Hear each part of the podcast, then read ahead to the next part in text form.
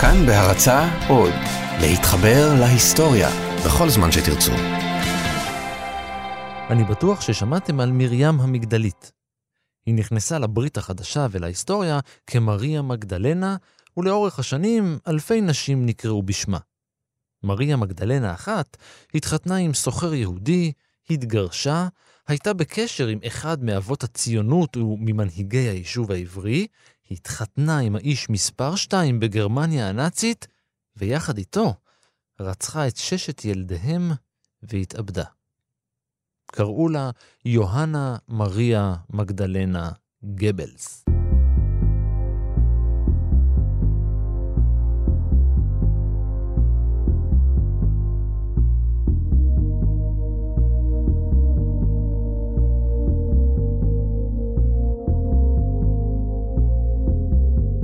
היי, אני רן מנהר ואתם על מנהר הזמן. מדי פרק אנחנו מספרים לכם על מקרה שקרה בעבר מזווית שכנראה עוד לא הכרתם.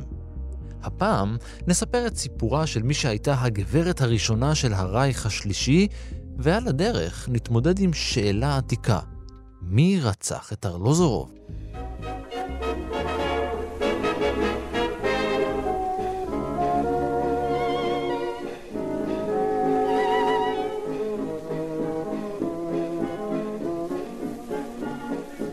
החיים בברלין של תחילת המאה ה-20 היו יחסית רגועים, אבל עבור אוגוסט ברנד והמהנדס אוסקר ריטשל הם ידעו עליות ומורדות.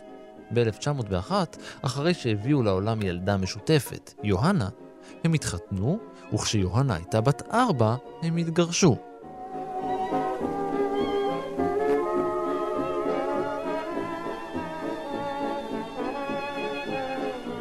אוסקר עבר לקלן, ואחרי שנה נשלחה יוהנה לגור איתו. יחד, השניים עברו לבריסל, שם התחנכה יוהנה מריה מגדלנה במנזר.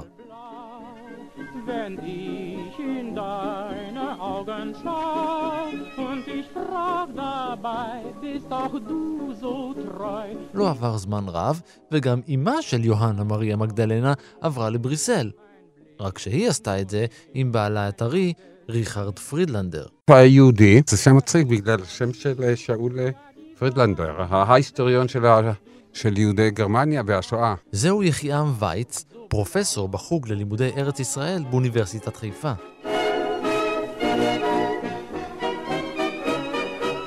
פרידלנדר היה איש עסקים שסחר במוצרי אור. ברשומות מצוין שמשלב מסוים גם מגדה נקראה בשם המשפחה פרידלנדר.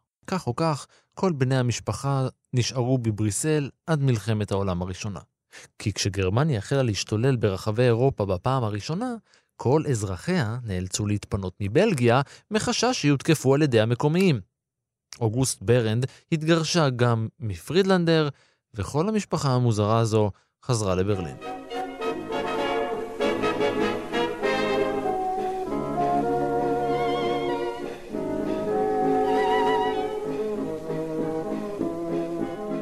בגיל 18 נכנסה מגדה לקולג' היוקרתי לגברות, הולצהאוזן. שנה לאחר מכן הכירה את אריך, סטודנט צעיר, והשניים החלו ברומן. 1920 הייתה גם השנה שבה בנסיעת רכבת שגרתית אל הקולג' פגשה באחד הקרונות את גינטר קוונט, אחד מהתעשיינים העשירים של גרמניה. בעיקר אה, אדם מאוד מאוד אה, עמיד, אפילו עשיר. קוונט היה כפול ממנה בגיל. הוא לא היה איש מרשים מבחינה חיצונית, הוא פיצה על זה בכסף.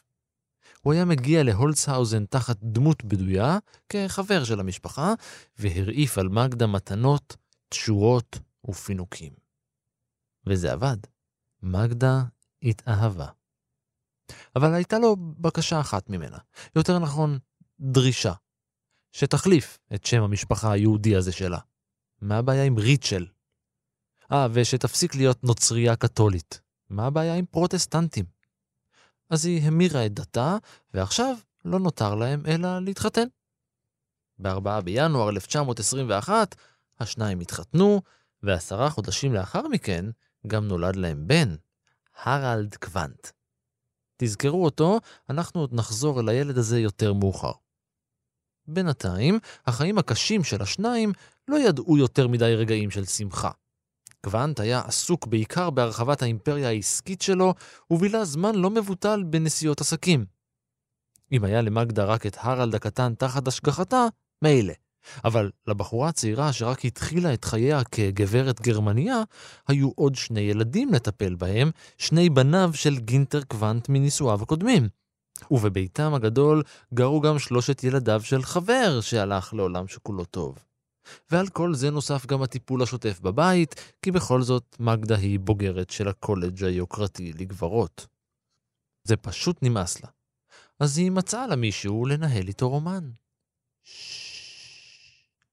ולמישהו הזה קראו אריך. כן, זה היה אותו סטודנט ותיק, איתו היא ניהלה מערכת יחסים מאז ימיה כסטודנטית. בינתיים, בשנת 1927, בני הזוג קוונט יצאו להפלגה אל היבשת החדשה.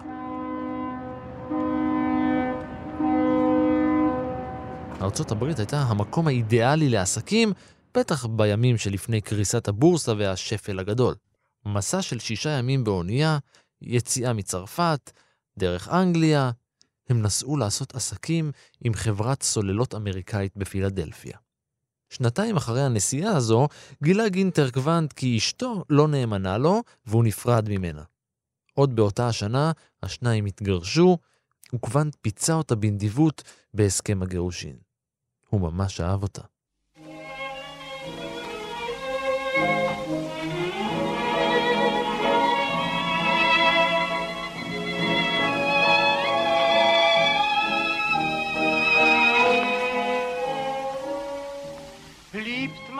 אם אתם שומעים את הסיפור על מגדה ומדמיינים מעין פאם פטאל כזו שאי אפשר לעמוד בפניה, או אולי פתיינית שלא שובעת מגברים ומערכות יחסים מרובות, יכול להיות שאתם צודקים. בתחילת שנות ה-20, מגדה החליפה לא רק גברים, אלא גם אידיאולוגיות.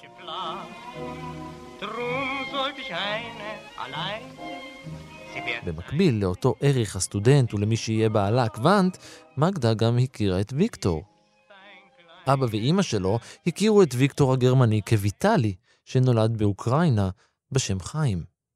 חיים ארלוזורוב. אלה היו הימים בהם מגדה עדיין נקראה פרידלנדר.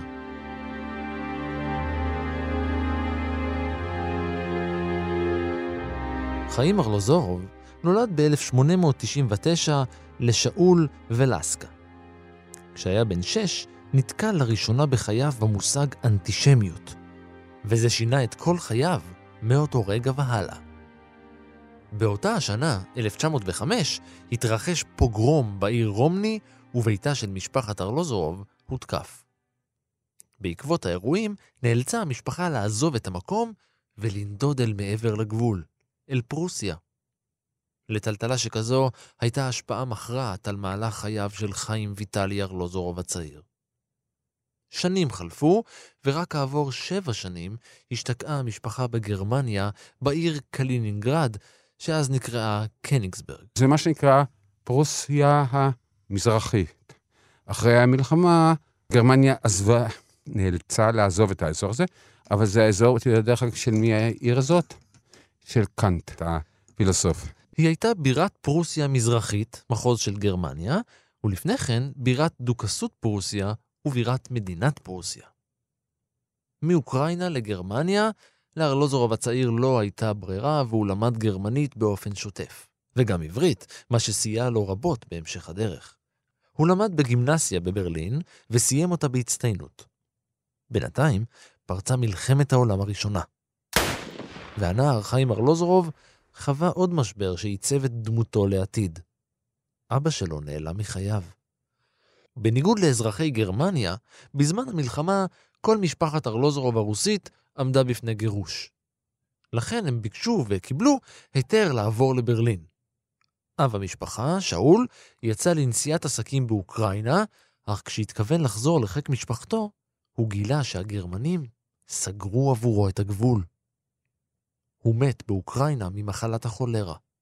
כמה שנים חלפו, וחיים הצעיר הפך לאלם.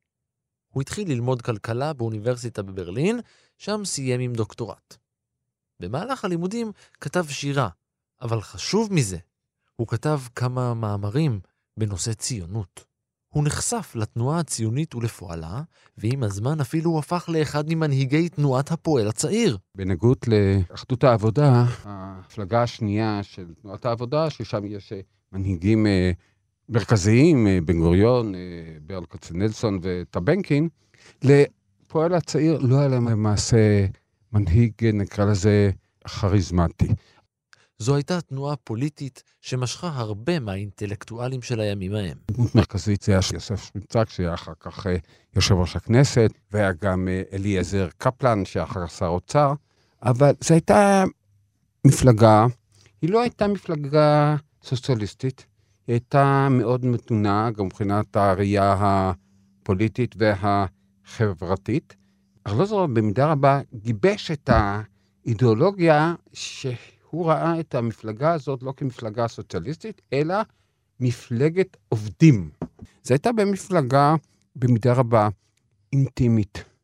למשל, לא במקרה התנועה הקיבוצית שהייתה קשורה לפועל הצעיר, זה דווקא חבר הקבוצות. לא קיבוצים, אלא קבוצות.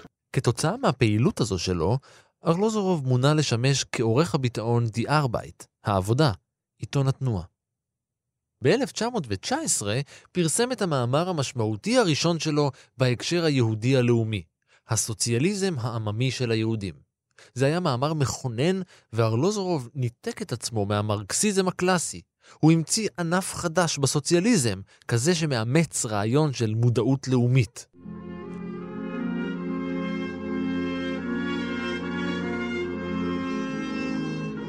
הוא האמין שהעם היהודי והדת היהודית יכולים להמשיך ולקיים את עצמם רק בגבולות מדינה משלהם.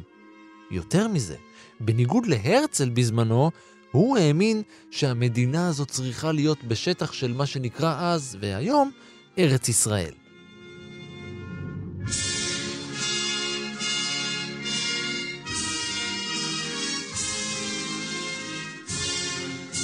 לפי ארלוזורוב, במדינה הזו ניתן יהיה לשחזר מסורות חקלאיות עתיקות שנעלמו באירופה, כמו שנת שמיטה ושנת היובל, השנה בה עבדים היו יוצאים לחופשי ונחלות משועבדות היו שוות לבעליהן המקוריים. המסורות האלה היו צריכות להתקיים לצד תעשייה מודרנית של האומה היהודית החדשה.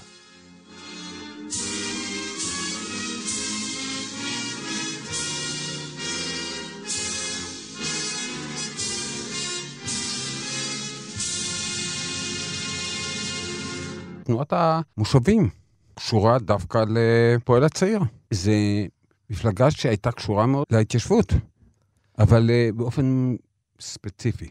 וכל זה, לפי ארלוזורוב, בסיועה של השפה העברית המתחדשת. הוא גם ביקר בפלסטינה בשנת 1921, אז בדיוק פרצו מהומות יפו. מה ש... כמה שנים אחרי uh, הצהרת uh, בלפור, ויותר מזה, שנה לפני זה, ב-20 למעשה, אה, הבריטים סיימו את השלטון הצבאי והפכו את ארץ ישראל לשלטון אזרחי, ובאותה שנה, ב-20, הגיע הנציב העליון הראשון, סמואל, שעוד זה, הוא היה גם יהודי. הייתה תחושה שהמנדט הבריטי, אמנם הוא לא אושר, אבל כבר היה כבר אה, בפועל, הוא עשוי פשוט אה, לסייע לתנועה הציונית ולקדם את היישוב בארץ. וזה כמובן הביא ל... קראו לזה לא פוגרומים, אבל אה, נקרא לזה אירועים. ב-1 במאי 1921 התקיימה בתל אביב תהלוכת פועלים. באותו הזמן יצאה מנווה שלום קבוצה של חברי המפלגה הקומוניסטית עם כרזות מהפכניות ביידיש. שתי הקבוצות היהודיות התנגשו והחלו חילופי מהלומות. המשטרה הבריטית הפרידה בין הניצים והחלה לרדוף אחרי הקומוניסטים שברחו לכיוון נווה שלום וליפו. כמה חודשים לפני זה הקימו את ההסתדרות. ארבע חודשים לפני זה, אמנם בחיפה, אבל הקימו אז את ההסתדרות, שזה היה למעשה הארגון היציג של אה, פועלי ארץ ישראל. לאט לאט נוצר סוג של ההתחלה של אוטונומיה. יהודית בתוך הארץ. בעקבות כך נפוצו בקרב הערבים שמועות שהיהודים תקפו ערבים.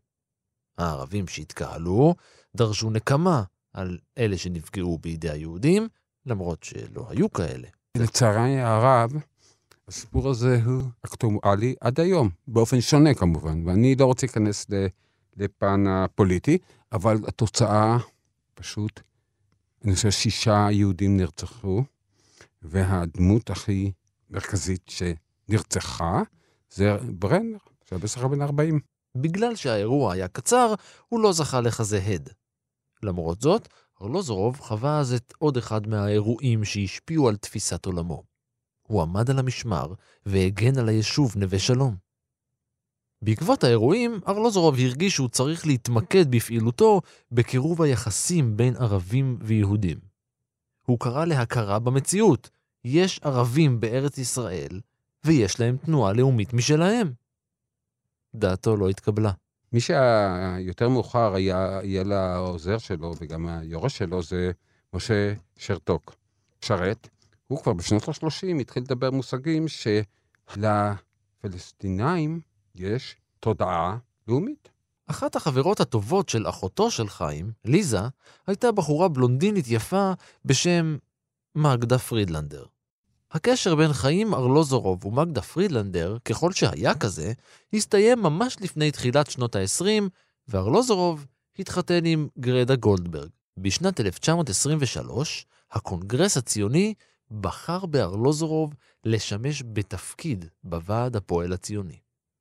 הוא היה בן 24.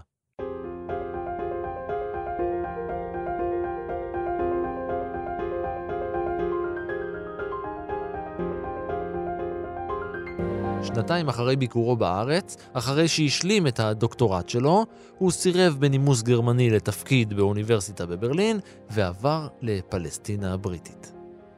בפלסטינה הוא התבלט כאחד ממנהיגי היישוב המטאורים.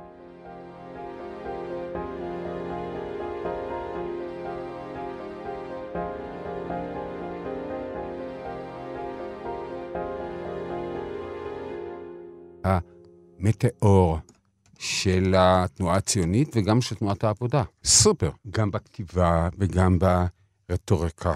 אני לפני הרבה שנים קראתי מאמר של ההיסטוריון שלמה נאמן, והוא טען שהיחידי בתוך תנועת העבודה שמסוגל היה להתמודד מול בן גוריון היה ארלוזורוב.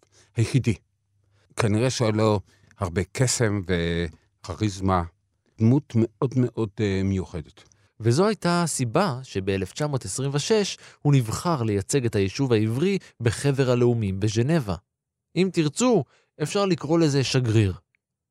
יכול להיות שהעבודה הפוליטית האינטנסיבית שלו הייתה הסיבה ששנה לאחר מכן הוא התגרש מאשתו. יכול להיות, כי באותה השנה הוא גם התחתן עם סימה רובין ואימץ את בתה. שהם התגרשו ונשארו ביחסים מאוד מאוד מאוד אה, טובים. ארלוזורוב היה כוכב פוליטי מבריק. הוא היה פעיל נמרץ באיחוד שתי תנועות הפועלים של אותה התקופה, ועם הקמת מפלגת פועלי ארץ ישראל, שנודעה כמפא"י, בשנת 30 הוא היה אחד המנהיגים שלה. המטרה הייתה, מה שנקרא במושג של בן גוריון, לכבוש את הציונות. זה היה די טבעי שהקונגרס הציוני בחר בו לראש המחלקה המדינית של הסוכנות. במילים אחרות, הוא היה שר החוץ של המדינה היהודית שעמדה לקום. זה היה קונגרס דרמטי. ויצמן התפטר. הוא לא נבחר עוד פעם לנשיא, וז'בוטינסקי יכול היה להיות הנשיא, הוא לא רצה. הוא בחר לא להיות נשיא. מי שנבחר לנשיא במקומו זה דמות מאוד uh, חיוורת, סוקולוב. נבחרה הנהלה, למפא"י היו שני uh, נציגים. מפא"י לקחה פעם ראשונה תפקיד מפתח בהנהלת הסוכנות. הוא האמין שעל הבריטים לעזור להקים את המדינה העברית. חייבים לעשות הכל כדי לשמור על המנדט. למה? היישוב היה זעיר, היו בסך הכל 200 אלף. אי אפשר לחשוב במושגים של מדינה, ולכן התנגדו לראייה של אה, ז'בוטינסקי. כמקורב לדוקטור חיים ויצמן, נשיא ההסתדרות הציונית ומי שיהיה אחר כך נשיא המדינה העברית הראשון, הוא פיתח מערכות יחסים הדוקות עם בכירים בממשל הבריטי ושיפר את היחסים בין המנדט והיישוב.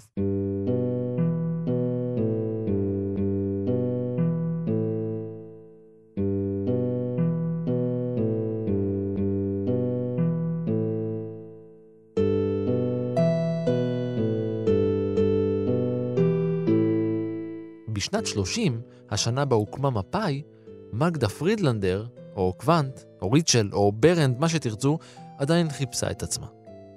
היא הייתה מסודרת מבחינה כלכלית, כזכור, הסכם הגירושין עם גינטר קוונט היה נדיב במיוחד, ובעצת חבר היא הלכה לחוג בית. המפלגה הנאצית עשתה את צעדיה הבטוחים אל השלטון, ובכל מיני מקומות נערכו עצרות וגיוס תמיכה. דעת הקהל הלאומית ומשב הרוח ההיסטורי התחילו להשתנות, ומגדה הסתחררה עם כל גרמניה.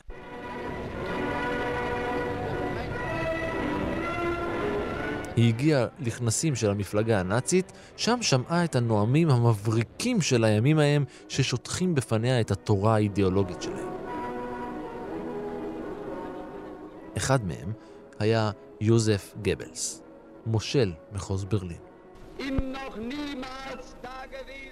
שש שנים לפני פלישת גרמניה לפולין, ב-1 בספטמבר 1930, מגדה הצטרפה לשורות המפלגה הנאצית.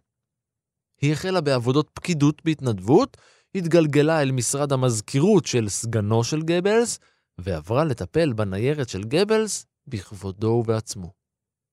כפי שלמדנו כבר להכיר את הגברת, די מהר התפתח בין השניים רומן. הם התחייבו זה לזו. גבלס ציין ביומנו האישי שכשיתפסו את השלטון ויקימו את הרייך שלהם, הוא ומגדה יתחתנו. הוא היה הפוך לדימוי של הארי. א', הוא היה שחור. שחור שחור. נמוך, שחור, צולע. כאילו הוא יצא מקריקטורה האנטישמית, ממש. הוא היה גם uh, משכיל, והוא היה מלא שנאה. בשנים ההם שלפני העלייה לשלטון, הפכה הדירה של מגדה למקום מפגש של היטלר ובכירי המפלגה שלו. תראה, זה היה כאילו הסלון העילית של הצמרת הנאצית. אבל גבלס היה בטוח שהיטלר שם עין על מגדה, והוא התחיל להראות סימני קנאה. כדי להבטיח לו שהיא שלו, מגדה הקדימה את מועד החתונה, ובדצמבר 1931 היא וגבלס התחתנו. היטלר שימש כעד. יחד עם יוזף גבלס, הביאה מגדה עוד שישה ילדים לעולם. זוכרים את הסטודנט אריך, שמגדה ניהלה איתו רומן בימיה כסטודנטית וכשהייתה נשואה לקוונט? אז על פי אחד הסיפורים, כשהוא שמע שהיא מנהלת מערכת יחסים עם גבלס, הוא הגיע אליה, שלף אקדח וירה לכיוונה. אבל הוא פספס. מי שעוד קיבל את החדשות על חייה החדשים בהלם של ממש, היה ויקטור, הלא הוא חיים ארלוזורוב. בשנת 1933, ממש עם עליית הנאצים לשלטון, ארלוזורוב החל בפעולות להעלאת יהודי גרמניה לפלסטינה. אותם ואת הרכוש שלהם. וכדי לעשות את זה, הוא היה צריך את הסכמת השלטונות הגרמניים. והם, כאמור, היו נאצים. הם שמחו להיפטר מהיהודים, אבל ממש לא רצו לוותר על הרכוש. וסביב זה התנהלו דיונים, שהסתכמו במפגש אינטרסים. ארלוזורוב, אין לו רעיון, מה שנקרא הטרנספר, העברה. מה המטרה? המטרה של הנאצים באותה תקופה זה גירוש או הגירה. ובמקום לתת ליהודים לעזוב את גרמניה בלי רכוש, יש איזה הסכם, יהודי שמגיע לארץ ישראל, יש אפשרות להעביר חלק ניכר מהרכוש שלו. זה היה סיפור מאוד uh, מסובך. היהודים לא לקחו את הרכוש שלהם, הם מכרו את זה, והגרמנים נתנו ליישוב סחורות. עשרים שנה אחר כך, זה בדיוק הייתה השיטה לגבי השילומים. גם השילומים, זה לא היה בעיקר סחורות.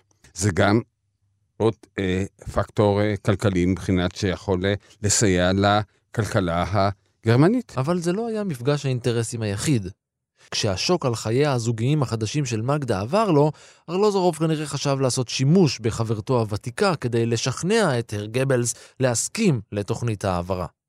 וכך, באוגוסט 33 נחתם הסכם העברה, טרנספר, לפיו עשרות אלפי יהודים יוכלו למכור את נכסיהם ולהעביר את הון המכירה לפלסטינה. ככל הידוע, גם גבלס עצמו השתמש במפגשי המשא ומתן כדי לקרב אליו את היהודי שאיכשהו היה קשור בעבר לאשתו, כדי ללמוד אותו ולנסות למחות איכשהו את החרפה שדבקה בעברם של בכירי המשטר הנאצי. תוך שלוש שנים מכניסת ההסכם לתוקף, מספר התושבים היהודיים בפלסטינה הכפיל את עצמו, ו-60 אלף איש חמקו מידיהם של הנאצים. 100 מיליון דולר הועברו אל המנדט הבריטי, מה שסייע בהקמת תשתית התעשייה בארץ ישראל. פעם ראשונה שיהודים הגיעו מגרמניה. קודם הגיעו בודדים. פעם ראשונה שמדובר בעלייה יחסית מסיבית.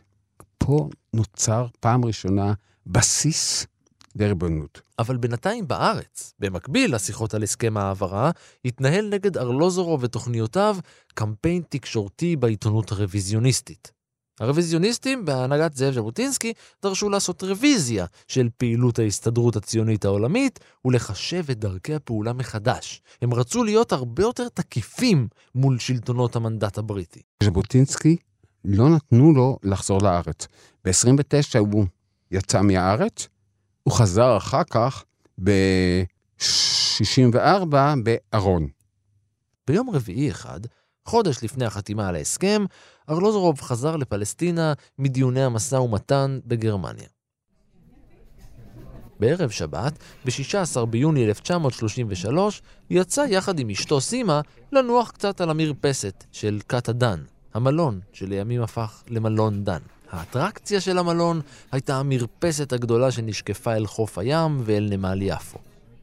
חדר האוכל של המלון נפתח למרפסת. אפשר לראות את החוף. תל אביב אמנם הייתה בורגנית, אבל הייתה פרולטרית. ואז זה היה מלון ממש של האליטה, אצולה. המלצר הראשי הגיע. בעלת המלון הגיעה. פנחס רוזן הגיע. השולחן של ארלוזורוב הפך לאטרקציה. כיוון שהיה דמות מפורסמת ביישוב, קהל גדול החל להתקבץ סביבו וסביב המרפסת. בני הזוג סיימו את ארוחתם במהירות וירדו מהמרפסת לכיוון נחל הירקון. הם החליטו לצאת לטיול על שפת הים של תל אביב. השעה הייתה תשע וחצי בערב.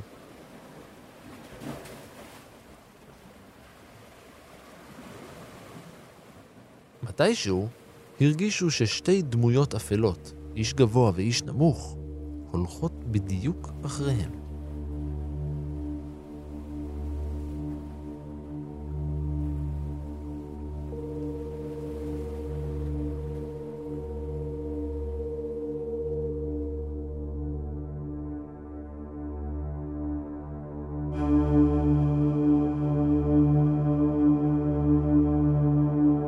השניים העוקבים אחרינו אינם מוצאים חן בעיניי, אמרה סימה.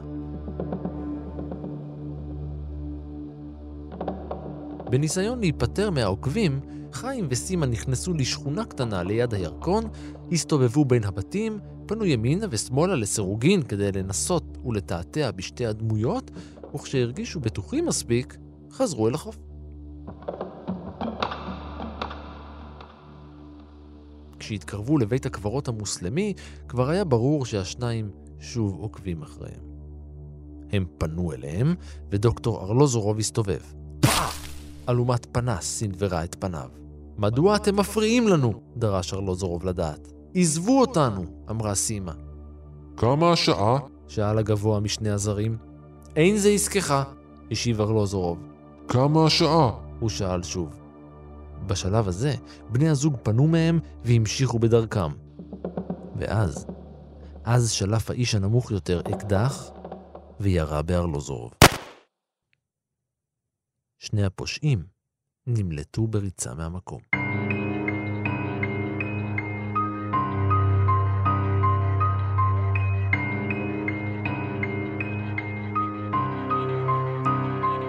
זעקות השבר של סימה פילחו את האוויר. קבוצת אנשים שהיו לא רחוק משם הגיעה למשמע הקריאות וראתה מחזה היום. דוקטור חיים ארלוזורוב, שרוע פצוע על הרצפה, נתמך רק על ידי אשתו סימה. הם העבירו אותו לאחד המבנים לא רחוק משם, וסימה יצאה להזעיק אמבולנס. היא רצה בחזרה למלון והתכוונה להתקשר למגן דוד אדום. מרוב בהלה ובהילות היא לא הייתה מסוגלת.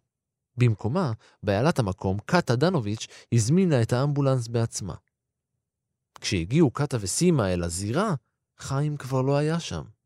כי בינתיים בזירת האירוע נראה שהפצוע לא יחזיק מעמד עד שיבוא אמבולנס, לכן ארגנו רכב פרטי שהבהיל את ארלוזורוב לבית החולים הדסה. השתיים חזרו אל המלון, שם סיפרו למשטרה את מה שקרה. אז יצא סימה אל בית החולים לברר מה קרה לבעלה. היא לא ראתה אותו יותר בחיים.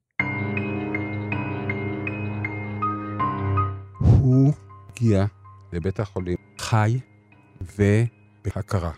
יותר מזה, היה לו אורח, ראש עיריית תל אביב, דיזנגוף. ארלוזורוב אמר לו, אדון אה, דיזנגוף, תראה מה עשו לי. חיים ארלוזורוב נפטר על שולחן הניתוחים. הוא נפצע בבטנו מקליע בודד שקרע כלי דם ויצר שטף דם פנימי גדול.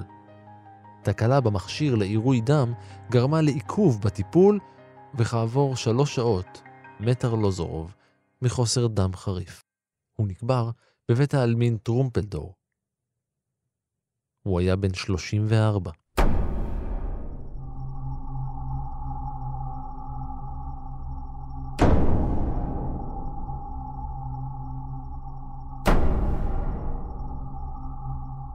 רצח ארלוזורוב זעזע את היישוב. זה היה שוק נורא. נורא. אני זוכר היטב שאת התחושה העמוקה שביאליק אה, כתב על אה, ארלוזורוב כמשהו מאוד מאוד מאוד מאוד אה, מאוד מלא יגון. ביאליק הוא משהו בנוסח, אני לא בדקתי את הנוסח המדויק, אבל כאילו האור של הלוי קבע. ביאליק נפטר בסך הכל שנה אחר כך. זוכרים את הקמפיין הרוויזיוניסטי שהתנהל נגדו? ברצח הואשמו שלושה אנשים, ובראשם אבא אחי מאיר, מנהיג ברית הגיבורים. ז'בוטינסקי היה פרו-בריטי. הוא טען שיש לו ויכוח עם ויצמן על האמצעים. לעומת זה, החבר'ה של אחימאיר היו אנטי-בריטים. אחימאיר היה מנהיג האידיאולוגי של ברית הבריונים. יחד עם אחי מאיר, הואשמו גם אברהם סטבסקי וצבי רוזנבלט, שני זוטרים. השלושה הורשעו וזוכו. הם כמעט אה, עונש מוות. סטבסקי נהרג על סיפון האלטלנה. מפא"י הגיעו למסקנה, הוא נרצח על ידי הרוויזיוניסטים. לאורך השנים צפו ועלו סברות שונות בנוגע לזהותם של רוצחי ארלוזורוב. כבר בזמן אמת נשמעה הטענה לפיה הרצח קשור לתקיפה שבוצעה כלפי סימה על ידי שני ערבים. הרוויזיוניסטים טוענים שמדובר בעלילת הדם הגדולה. נוסף לתיאוריה הזו, הועלו גם סברות כי גורמים שונים ומשונים היו מעורבים ברצח. לא מצאו רוצח. ואז עלו כל מיני ורסיות. בין שלל התיאוריות, יש גם תיאוריה אחת שמספרת שמי שעומד מאחורי רציחתו של ארלוזורוב הם הנאצים. כן, לפי התיאוריה הזו, גבלס עצמו עומד מאחורי רצח ארלוזורוב. הפתרון ההזוי ביותר לחידת רצח אה, ארלוזורוב. יש נקודה אחת, דבר אחד ברור. היום, אחרי 85 שנים, מעולם לא נגיע למסקנה המאוד, או לשאלה המטרידה, מי רצח את ארלוזרוב. הרי ב-82, מנחם בגין כראש ממשלה אילץ את הממשלה לקבל החלטה להקים ועדה ממלכתית בשאלת מי רצח את ארלוזרוב, וכמובן הם הגיעו למסקנה, אי אפשר להגיע למסקנה הסופית לשאלה הזאת. אנחנו לא יודעים מי השתמש באקדח.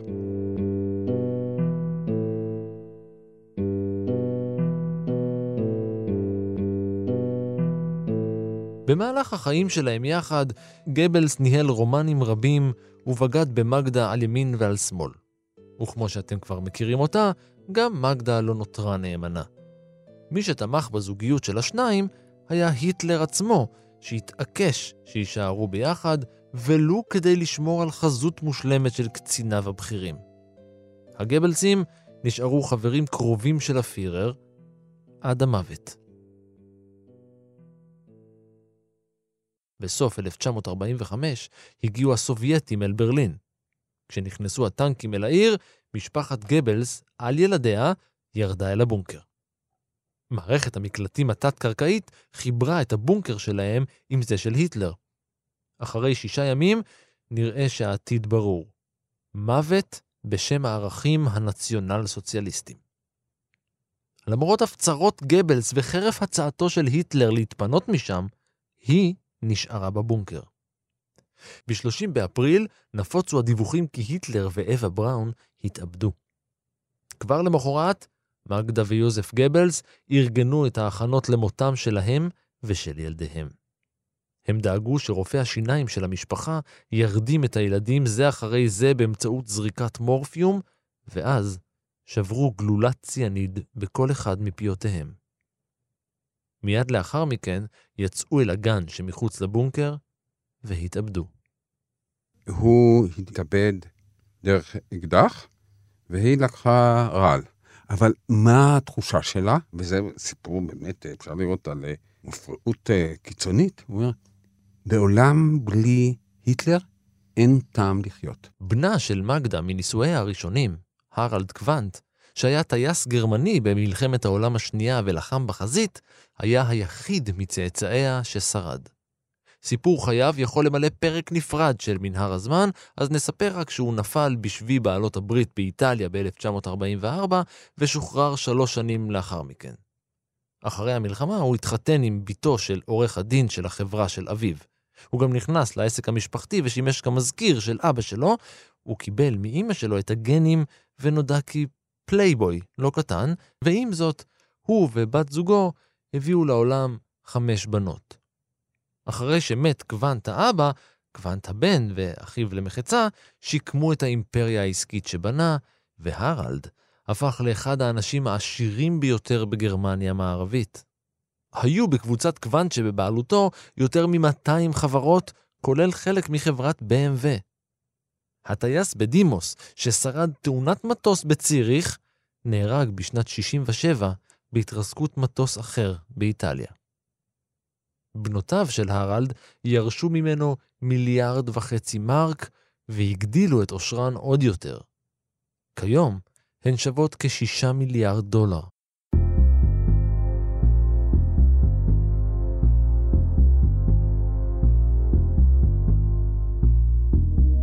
ועד כאן מנהר הזמן להפעם. אתם יכולים להאזין לנו בכל מקום, אם אתם לא עושים את זה כבר עכשיו, גם באפליקציית כאן עוד, OD. הורידו את האפליקציה ותוכלו להאזין לכל התכנים הכי טובים במקום אחד, באיכות טובה וגם בשידור חי. כל התכנים זה אומר כל תוכניות כאן תרבות, כל הפודקאסטים, כל המוזיקה של 88, רשת ג', כל החדשות מרשת ב', ועוד OD. חפשו כאן OD בחנויות האפליקציות. תודה לפרופסור יחיה וייץ, תודה גם לאור מנהר שהיה על ההפקה וסגר את תיק החקירה, ולניר גורלי שהיה על העריכה ופתח את התיק מחדש. תודה מיוחדת גם לרותם נאומבורג על בדיקת העובדות. אתם יכולים להצטרף גם אתם ולעקוב אחריי ברשתות החברתיות, בפייסבוק ובטוויטר, תגיבו, תציעו רעיונות ובעיקר תתחברו.